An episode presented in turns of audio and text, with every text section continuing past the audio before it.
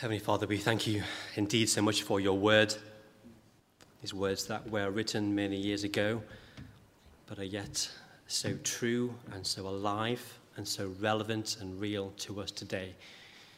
Thank you, Lord God, that you have spoken to us, you revealed yourself to us through your word, through the word that became flesh, our Lord Jesus Christ. And we thank you for him. And we pray this morning as we look at this little episode here in Acts 1 that you will speak to us, speak to us here today at Malden Road Church.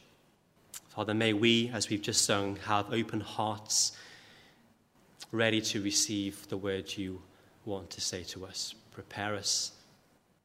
May we hear you, and may, Lord, we respond in praise and worship and in obedience. We pray these things for your glory, for your kingdom. Amen. The self help industry is a multi billion dollar business, mainly in the Western world. It's a, a, business, a process that where you become the best person you can be. It's about putting into place the right belief systems, the right processes, the techniques for you to get what you want by overcoming your weaknesses and all your problems.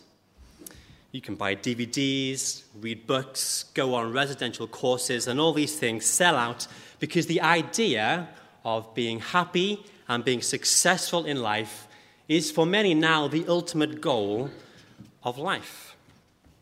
The prevailing view of our culture today is that there is no God. People are suspicious of any claim to truth. The meaning and purpose of life is only decided by you. You decide what that is. And life is all about the individual, it's all about you. People are good and they're useful, but only when they help you get what you want. It's a popular way of thinking, kind of a postmodern way of thinking about life.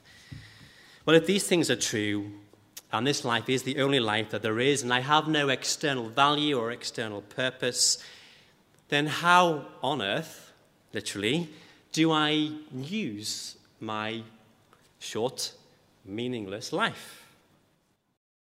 Well, perhaps we could turn to self help books. How about The Path? A new way to think about everything. Or The Chimp Paradox, the mind management program to help you achieve success, confidence, and happiness. Or maybe the famous book, How to Win Friends and Influence People. Self help promises success, but often it's full of contradictions.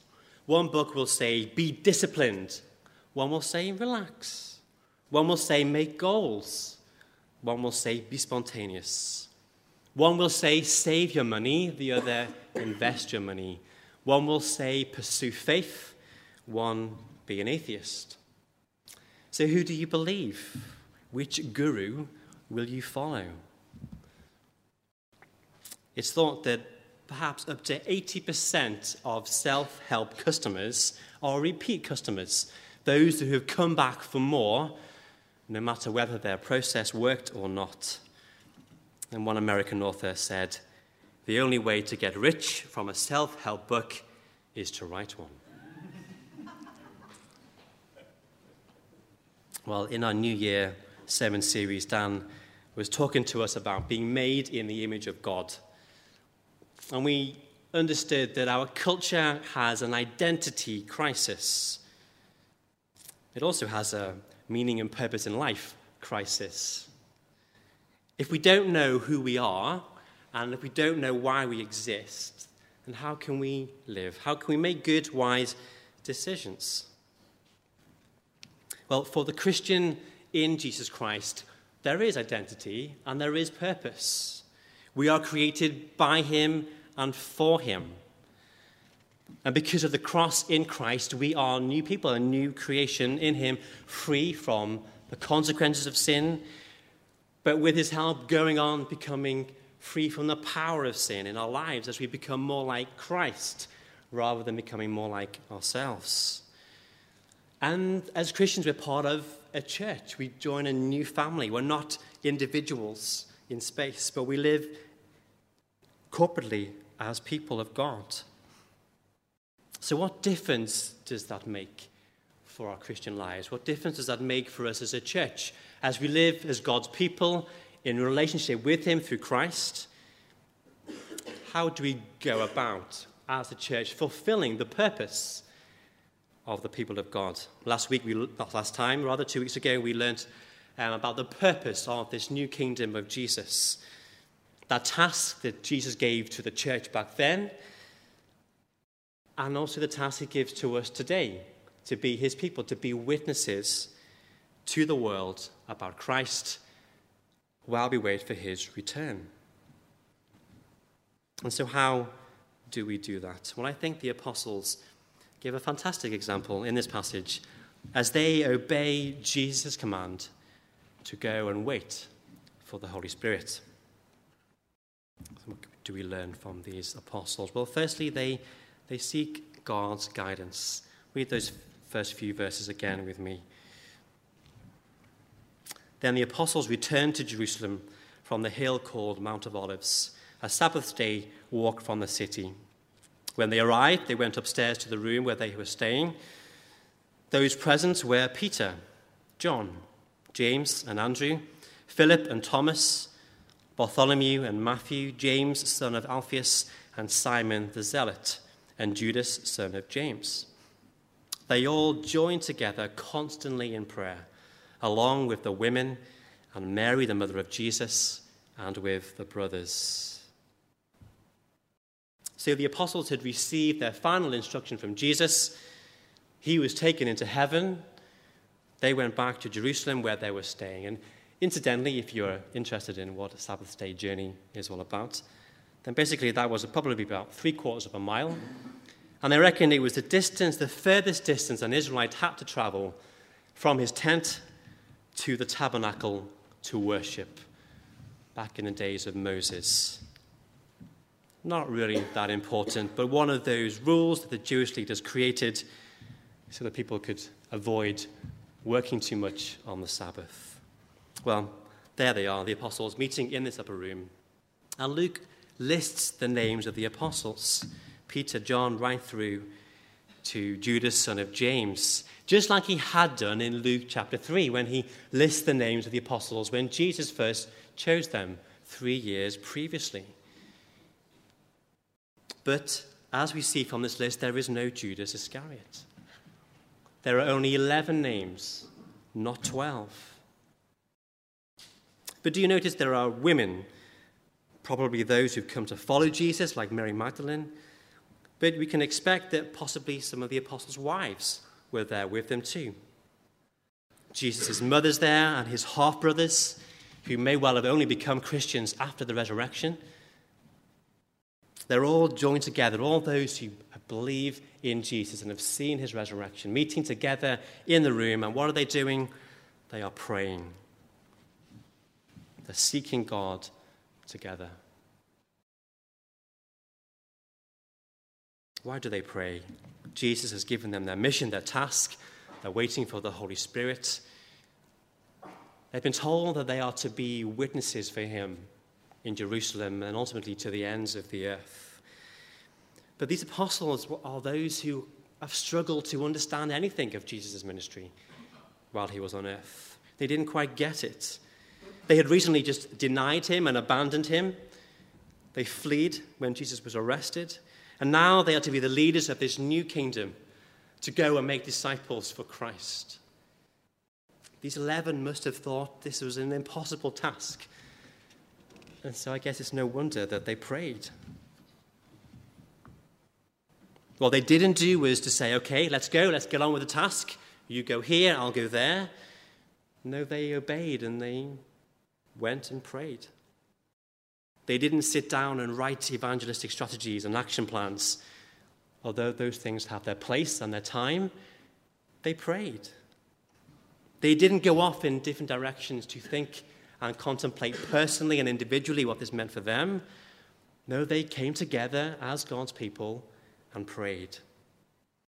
And so their constant prayer together shows their dependence upon God, their dependence for Him for everything. A few weeks ago, uh, we bought a new chest of drawers for Gethin, our son, and I took on the task of building it. I had a quick look at the instructions, but of course, like most men, didn't think that I needed them. One of the instructions in picture form was this at the very beginning of the manual. Basically, it's saying, you know, don't do it by yourself.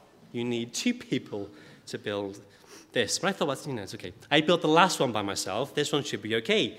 I have Gethin, and he did help. We'll be fine. But as I got halfway through, I realized that I needed to be in two places at the same time to kind of bring bits of pieces together. And I realized that I, I couldn't do it by myself.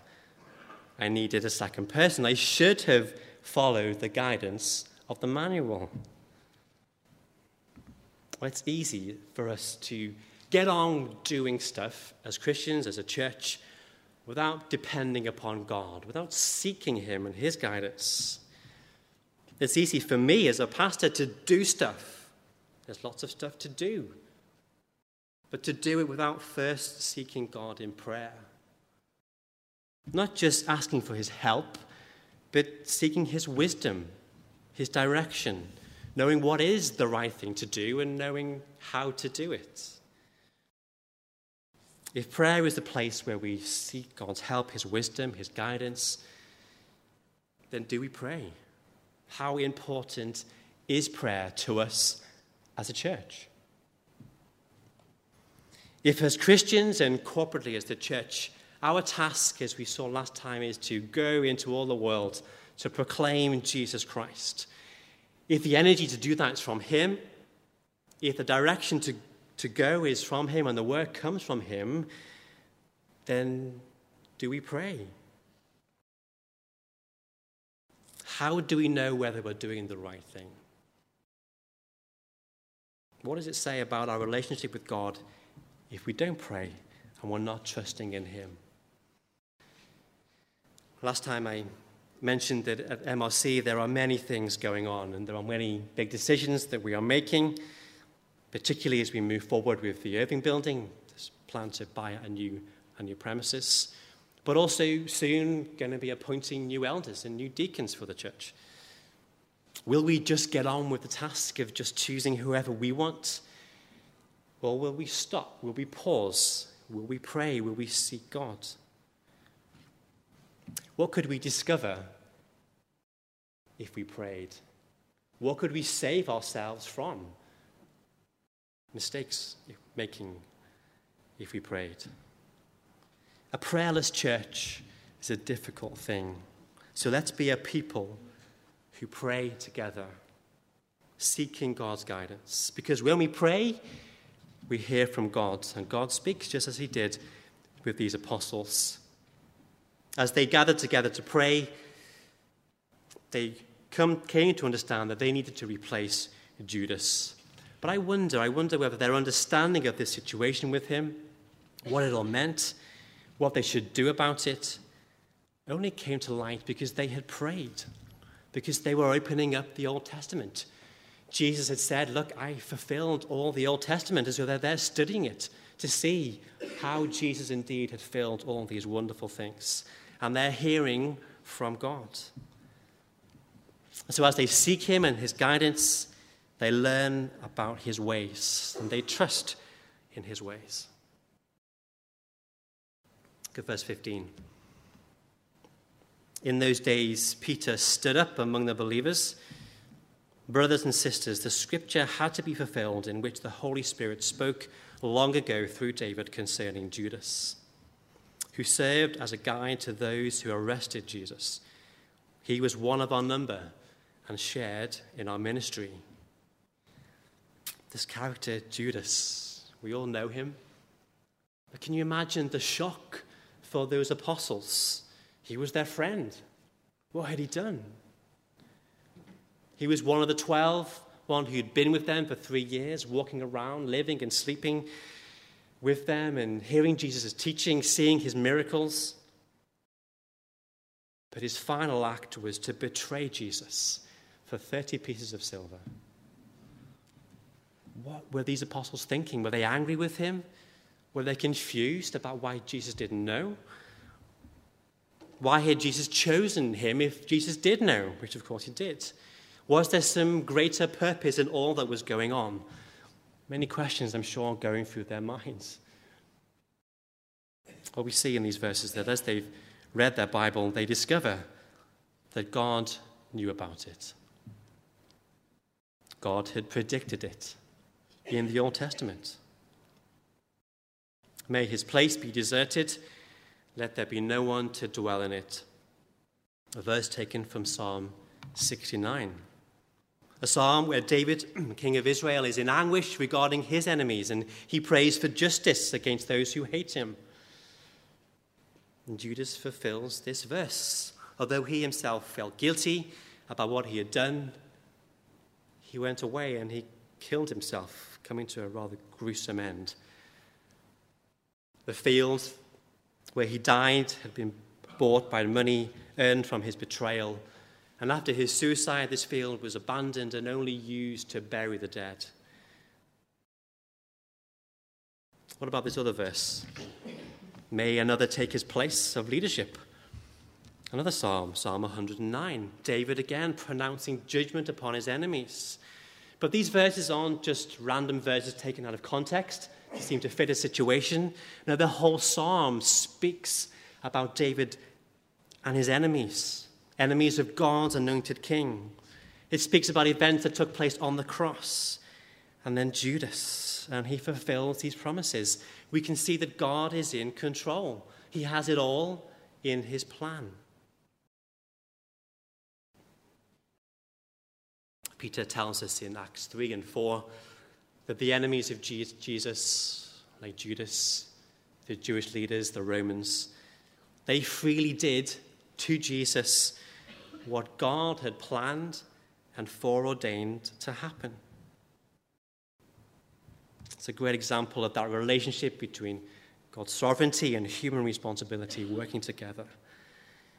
And so, from these verses, they came to understand God's control but they also came to see God's purposes in it. In such an evil act, they saw that God was to bring it for good. Because when Judas betrayed Jesus, yes, he was arrested and went to the cross, but at the cross, he died for the sins of the world. Life is full of challenges, it's full of difficulties and hard choices and sometimes to trust in God's control, to trust that His control is good, can be hard. It requires faith and patience. When we think about things that are going on in Malden Road at the moment, things always are happening. This church never stands still. And change can be good, change can be bad, and change can just be difficult. There are many people in, in the church who, who are looking for jobs. There are some here who are looking for places to live. Some who are struggling with illness, struggling with relationships, struggling with finances. As a church, we've been through the long process of trying to acquire the Irving building, and it's, it's been hard and it's taken its toll. CCC has planted and they've, they've gone, but there are gaps in ministries. I chuckled to myself the other day, um, trying to make sure that I didn't use the betrayal and suicide of Judas and apply it too directly to CCC and then them leaving. Of course, it's not like that at all. We have sent them in with God's blessing, but of course, there are gaps. There are difficulties in the life of the church.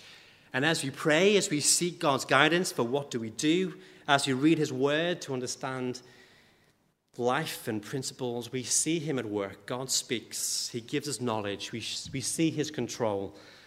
We see that he has purposes and he's fulfilling those purposes.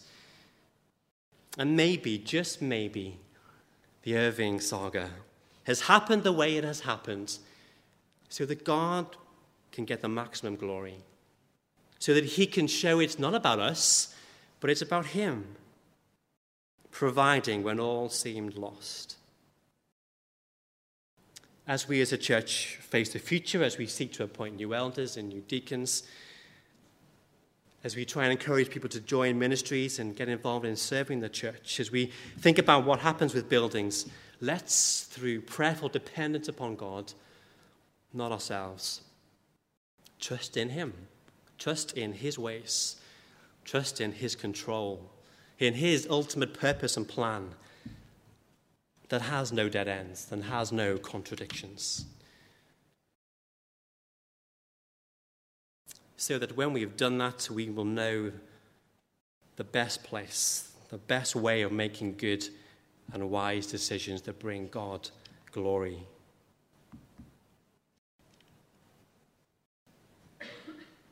One of the verses Peter quotes in his little speech, verse 20 May another take his place of leadership.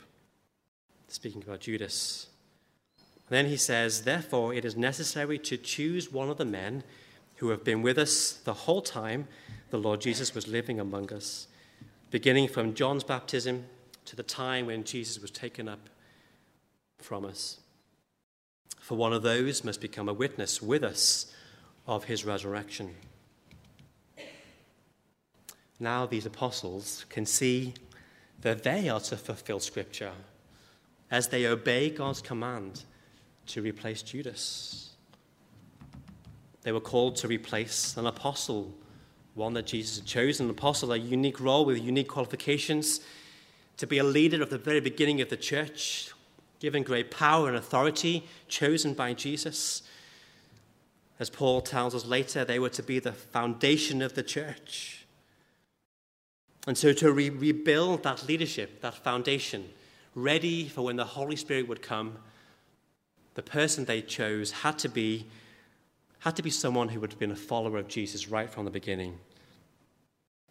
Someone who'd been with him and seen his ministry, heard his teaching, who'd been there at his death, who'd seen his resurrection, who'd witnessed his ascension. They had to be a witness of it all. These 12 were those first hand witnesses of Jesus Christ, chosen to be leaders. 12 of them representing the people of God, the new kingdom of Jesus. Just like the 12 tribes of Israel, the people of God in the Old Testament. There they are, but how do they go about making the choice? There were 120 of them in the room. They whittled it down to two. They chose two men, Joseph and Matthias. Perhaps these two men showed particular zeal and keenness for ministry. Maybe they were gifted in, in certain areas of the church. Maybe, maybe they had good character or a deep knowledge and understanding of spiritual things. These men could well have been chosen for any of these reasons or none of those reasons. But how are they to make the final decision? Which would be the 12th apostle? Well, that final decision was left to Jesus. Do you see that in verse 24? They prayed, Lord, you know everyone's heart. Show us which of these two you have chosen to take over this apostolic ministry, which Judas has left to go where he belongs. Then they cast lots, and the lot fell on Matthias. So he was added to the eleven apostles. They prayed again. They sought God. They trusted in his ways. And in obedience, they followed his wisdom. They followed his wisdom rather than their, their own wisdom, rather than any other worldly wisdom. Because they knew that Jesus, Jesus was the only one who knew the hearts of these men. He was the one who chose the 12th, as he had chosen the other 11 three years before. And who do we get? We get Matthias. But how do we know it's Matthias that Jesus told, chose? Well, they cast lots, they roll the dice. In a few weeks, we are going to be appointing new elders and new deacons. And if we find ourselves in a position where we have two good people for one role, maybe we should throw a dice. Well, you laugh. it is a weird way of making decisions, and we wouldn't recommend doing that in May. But for the apostles in that day, in that culture, this was common. For the apostles, this method of decision making actually shows their dependence upon God. They wanted Him, they wanted Jesus to be the one to make the decision, and so they left it in His hands. He has the power to influence the lot, and so Jesus chose. Of course, some people cast lots and throw the dice today, and they do it just trusting in fate. What will be, will be. I think these guys did it in faith. But note that this is the last time that they use this technique of decision making. The Holy Spirit was about to come, and, and He would give them clear wisdom and guidance as you read the rest of Acts. Any future decisions that they made, the Lord gave them clear direction. And He does that for us too. There are many who may make decisions without any consultation with anybody. But as a church, we are called to be prayerful, to make good, wise choices as we read God's word, as we share together. God has given all of us the Holy Spirit, and we can share wisdom. And we come and we make decisions, and we trust the Lord to help us to do that. Alison and I met and worked and married in London. And while we were there thinking about our future, there came a point where we had to make a decision, a decision between two options, both which were good. Should we stay in London and continue working there, or should we move for me to go to Bible College? Both were good decisions, and there were good reasons to choose either one of them. Well, we made a decision to leave and I'm sure God would have blessed the decision to stay if we had. But God had given us the choice. And so prayerfully, we tried to depend upon Him. As we read God's word, as we talked, we learned more about God and His purposes, trying to understand His will and, and what that meant for us. How do we fit into God's purposes? Through conversations with church leaders, with colleagues, with friends, we made a choice based on what we thought was was good. Good for us, good for others, good for God's glory. Was it a right decision? Well, I, th- I think it was. I think God confirmed that decision in, a number of ways after we had made it. But it was a hard decision to make. And we have hard decisions to make as Christians. As a church, there are hard decisions. Sometimes there are good choices that we have to discern between. But we do not live independently of others. We don't live our lives in isolation. The church is not individuals, it's a corporate body together as we together fulfill God's plans and His purposes. We're called to take part in God's plan to bear witness to Jesus to the end of the earth. And of course, that will look different for each of us as we are part of that church. So, how will we make decisions? How will the church approach going about fulfilling this task? Well, let's flee from any sense of self help. Let's pray. Let's be dependent upon Him, seeking Him and His guidance and His wisdom. And as we hear from Him through His words and by His Spirit, we can wisely make decisions. We can together go fulfill the purpose to bear witness to Him in Oxford and then around the world. Let's pray.